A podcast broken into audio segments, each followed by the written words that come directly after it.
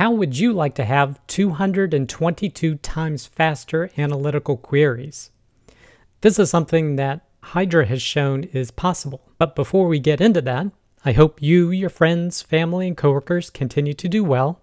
And also be sure to watch till the end because I actually changed my outro for the first time in over five years.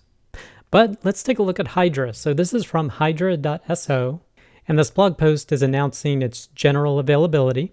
And it is an open source extension, kind of like Citus, kind of like Timescale DB is now, but it focuses on column storage for analytical workloads. But it says it also supports hybrid as well, apparently. So this particular post goes over what columnar storage is. It basically stores columns first, meaning the same type of data is all stored together this example, OLTP is here, and it's easy to pull out one record of information. So if you want all the information about Joe, that's easy to get. All the information about Felicia, that's easy to get. But a columnar based storage stores similar data types together. So if you look down here, the order of the data shows everybody's name first, and then their IDs, then the colors, etc. Now that makes it fast for counts, sums, averages, for a particular column of data. Plus, you can also get really efficient at compressing that data, which can lead to further speed improvements.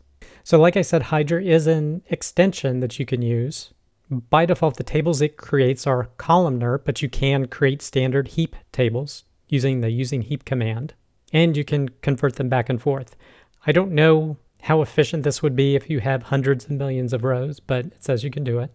Now, this is the five minute video included on the page, and I'm going to focus in at one point where they selected all the rows from a heap table with 100 million rows in it, and then did the same count from a columnar table, and the columnar table was 222 times faster. But if you notice this query, I don't think there are any indexes on it, as well as it's not narrowing down any data at all. So I think this might be a very specific use case where you get this type of immense performance. And then he showed something that is about 600 times faster, where he did a sum of one column and average of another column and just got a count. And it was over 600 times faster using the columnar storage compared to the heap storage. And in the blog post, they have a link to benchmarks. So this is a link from uh, benchmark.clickhouse.com looking at ClickBench, which is a benchmark for analytical DBMSs. And for the comparison listed down here, they have Hydra timescale DB with compression, Citus, Aurora timescale DB presumably without compression, and standard PostgreSQL. And at least for the queries that this benchmark is testing, Hydra beat every other solution here. And then if we look at the GitHub page, they have a quick start. So you could use their Hydra service in a free tier, or you can run Hydra locally using a Docker container. But I wanted to focus on the FAQs here where they say, uh, why is Hydra so fast? It's basically columnar storage, query parallelization, vectorized execution, column level caching, and tuning Postgres. So there's a lot of things they're doing to get all of that speed. And of course, there's compromises for doing that. But they say what operations is Hydra meant for? It's basically great for doing aggregates, counts on average, where clauses, and bulk inserts, updates, and deletes. So the key is bulk. So they intend for you to load data in a bulk fashion. This isn't to replace your transactional database. And they say here, what is columnar not meant for? Frequent large updates, because those don't really work well with the column oriented structure of the data, and small transactions. So this is not going to replace your typical transactional database. There are some unsupported features at this time, such as logical replication, and columnar tables don't typically use indexes. Now, as a contrast to this, cybertec-postgresql.com did a blog post on Citus, row store versus column store in PostgreSQL, and they discussed the difference between row store, column store, the focus on analytical use cases. And by default, Citus creates heap tables, but you can specify using columnar to use their column-based storage. He is using the scale-out capabilities of Citus to create distributed tables and loaded in some time series data and the other thing I should mention is that the columnar storage does tend to save on space. So he witnessed five times smaller storage for columnar based data. Again, similar data types, I believe they can compress better than doing the heap row storage, and the same size savings can be seen in Hydra and, of course, Timescale DB as well. Now, his counts aren't as impressive. He only sees about a three times faster query between heap storage and columnar storage. But he wasn't using any where clauses or anything like that. He was still just doing counts from a table the way Hydra was doing. And then on a single column, he could even count the value, group by it, order by it, and it still gave better performance, although not as big as before. So I always have to take these performance improvements with a grain of salt and testing out these solutions with your particular workload to see what kind of performance benefit you can get. But it's great to see this new option in the community to support analytical workloads. And if you do a lot of those types of queries, maybe you want to check out Hydra or even the capabilities of Citus or TimescaleDB. But let me know in the comments if this is something that would be of potential interest to you. Next piece of content discussing PostgreSQL, what changes in version 16, how we got here, and what to expect in future releases. This is from postgresql.fastware.com. And out of all the Postgres 16 feature posts that have been coming out, I think this is the best one and covers the most. Now, he does a little bit of a historical review, as you can see here, as well as looks at Postgres 17. But for the 16 features, he really covers everything. I mean, I'm not going to go into everything, but he talks about all the different changes to logical replication, enhancements to storage system, wherein we got the potentially up to three times faster copy happening, as well as the pgstat IO view, new SQL features, including adhering to the new SQL JSON standard, as well as the collation changes, additions to security and different privileges, as well as general miscellaneous performance improvements. But of course, what also interests me about this post is what's potentially coming in Postgres 17.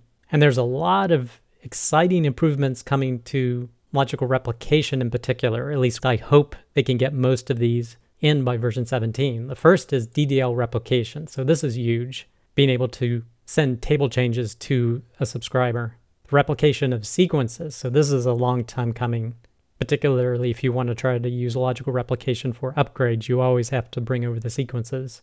This is another huge one, synchronization of replication slots to allow failover.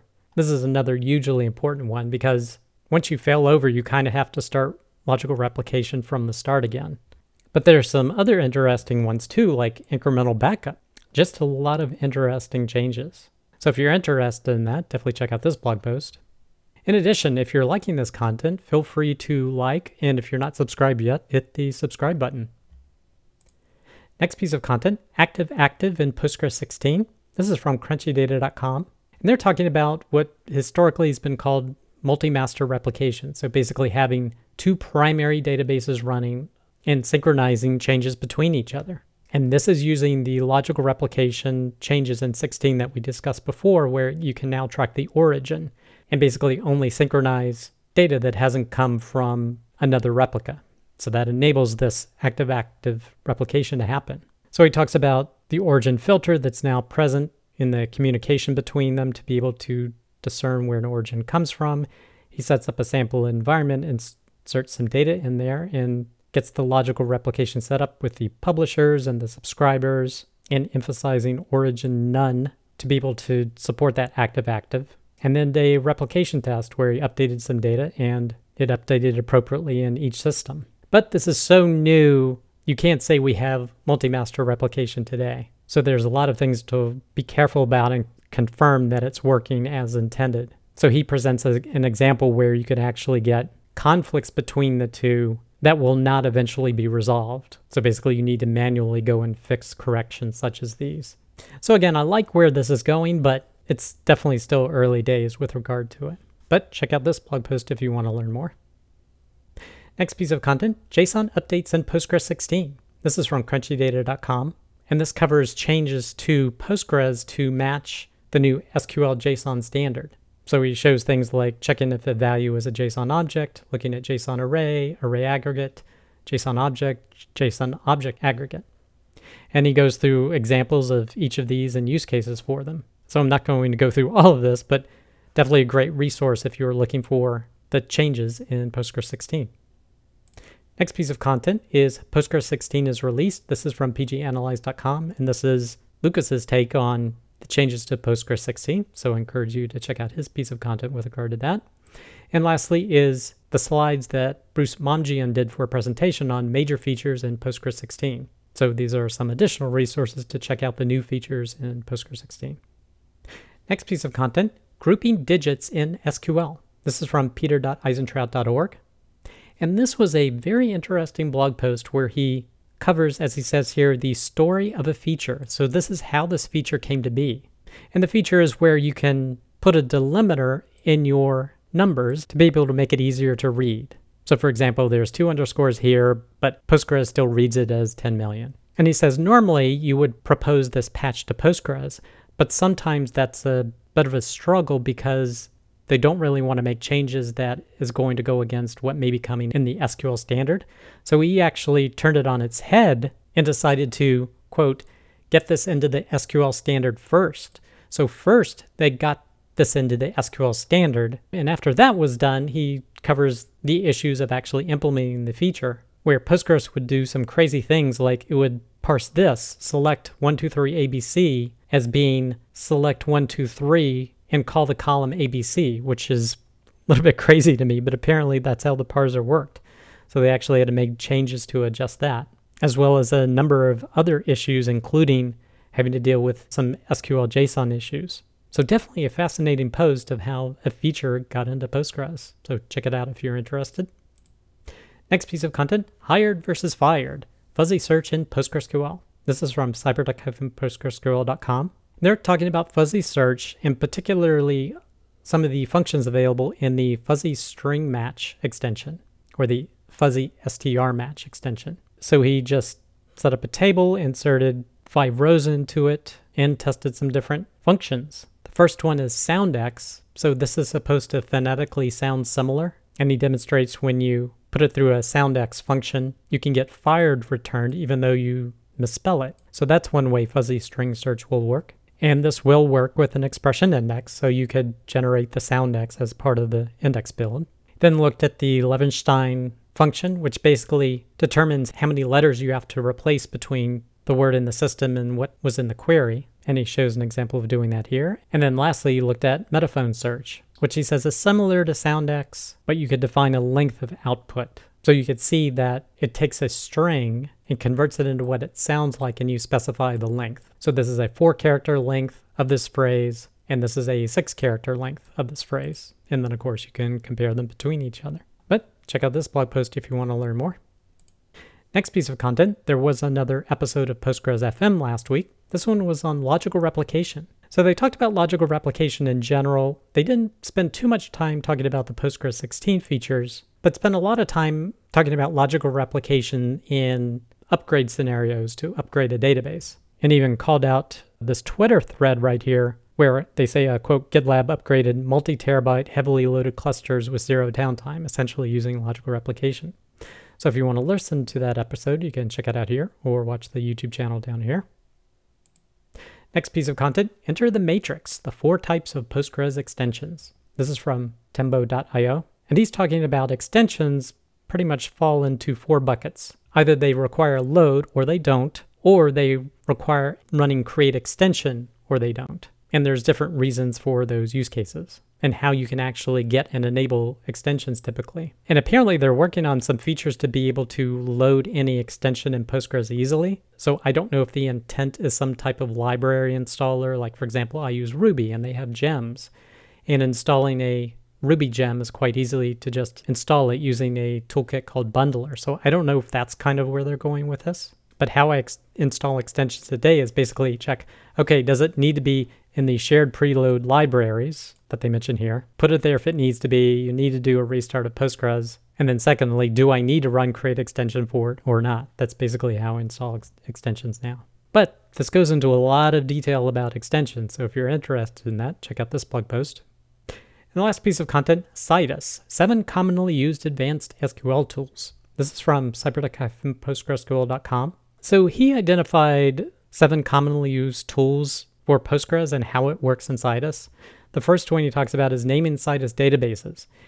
And basically, it's difficult to create a database within Citus. And the takeaway he posts is, quote, just use the Postgres database and you'll be okay. Okay. Two is loading data using copy. And it works just fine to use copy in Citus. Three, advanced SQL using ordered sets. And the use case for this is if you're wanting to find the median, not necessarily the average or the mean, but you want to find the actual middle value. And for that, you have to order the set of data. And this does work in Citus. Four is window functions, and he was able to get a window function working in Citus. Five was grouping sets, and those really didn't work. He ran into an error, but he was able to accomplish the same thing using union all. Six is using triggers with Citus, and what he found out is that it's not possible to use triggers on distributed tables. So definitely some things to keep in mind if you're exploring using Citus. I hope you enjoyed this episode. Be sure to check out scalingpostgres.com for all the links in this episode, as well as the video, the podcast replay, and transcript for the show. Thanks, and I'll see you next week.